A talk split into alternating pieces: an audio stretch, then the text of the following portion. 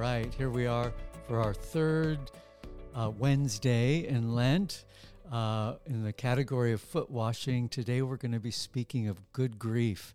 I'm just going to read the passage in Zechariah, the two that we've already covered and the one we'll be focusing on today about grief.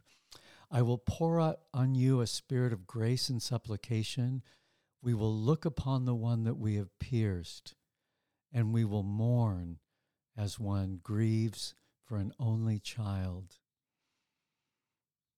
St. John Vianney, the Cure of Ars, patron saint of pastors, writes this: I cry because you won't. A great friend of mine, a worship leader, Carol, studied voice at a large university where she sang in a musical ensemble. She was surrounded by a handful of gay-identified young men her age who were out and proud. What first struck her about them as funny soon became catty and unclean and demeaning of women.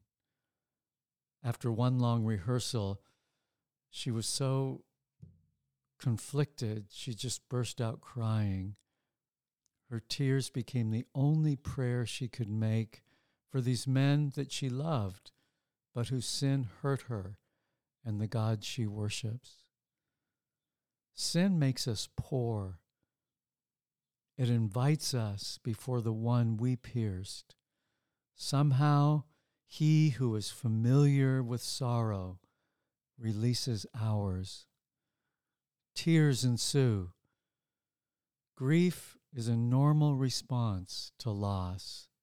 In this case, a loss of innocence, of purity, of clarity. We no longer know who we are, sexually speaking. Our loved ones morph into new couplings and identity configurations. We adopt new mannerisms. We seem to be digressing in our sexual clarity. That destabilizes those of us who know better, and we are then derided for antiquated virtues like chastity and the audacity to say, actually, you're made a man or a woman and you're created to become that man, that woman. When words fail us, we can look upon the one we pierced in our sin sickness. We weep because those around us won't. I weep more than normal these days. I love my neighbors. I always look for chances to encourage them in Jesus.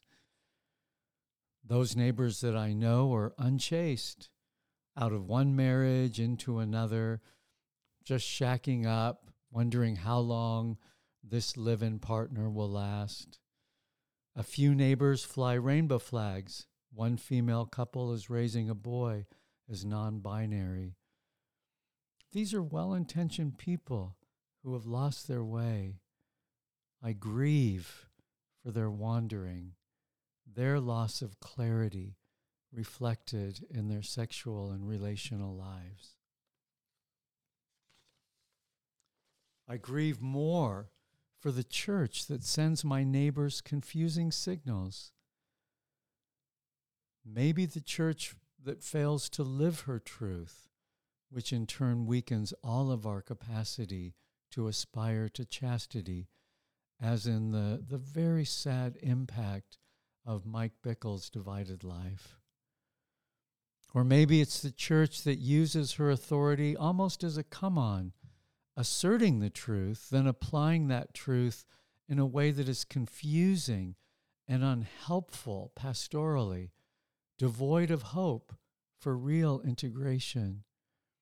I refer to the almost incomprehensible blessing of immoral couples framed by fiducious supplicants, but I also refer to evangelical versions like Revoice and teacher Preston Sprinkle, who is getting a lot of airtime. These latter two, Revoice, kind of annual gathering with lots of in-person and virtual gatherings, and Sprinkle, simply a teacher himself. They insist on biblical sexual ethics on one hand, then make all kinds of allowances for queer configurations in Jesus' name, as if we're serving his house by assimilating all of this LGBTQ reality within it. It's nothing short of the queering of Christianity, and progressive evangelicals are eating it up right and left. This Lent, we need to look upon the one that we have pierced, God's perfect image in humanity, and weep over our loss of clarity concerning that image in our humanity and our need for redemption. It's not enough that we just grieve for ourselves, our own little compromises. Yes, we may be personally wounded by our own sins or by the sins of others, but we have to grow beyond our own losses to what's at stake for that family member or for that friend or neighbor, for our parishes, our diocese, the global church.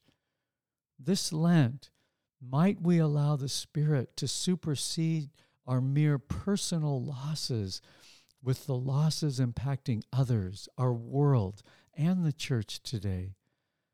I'm convinced that our sincere grief over today's sexual confusion will keep our hearts free from despair and hardness, free for Jesus, free for the future of a better body, a remnant that's clear and chaste and strong and compassionate. That requires intimate dependence on our part, joining our brokenness to his brokenness in order to move in step with him. He's gathering an army who will collaborate with him in the saving of many lives. And that's what we're going to be looking at in the weeks ahead. Please continue to join us. Thank you.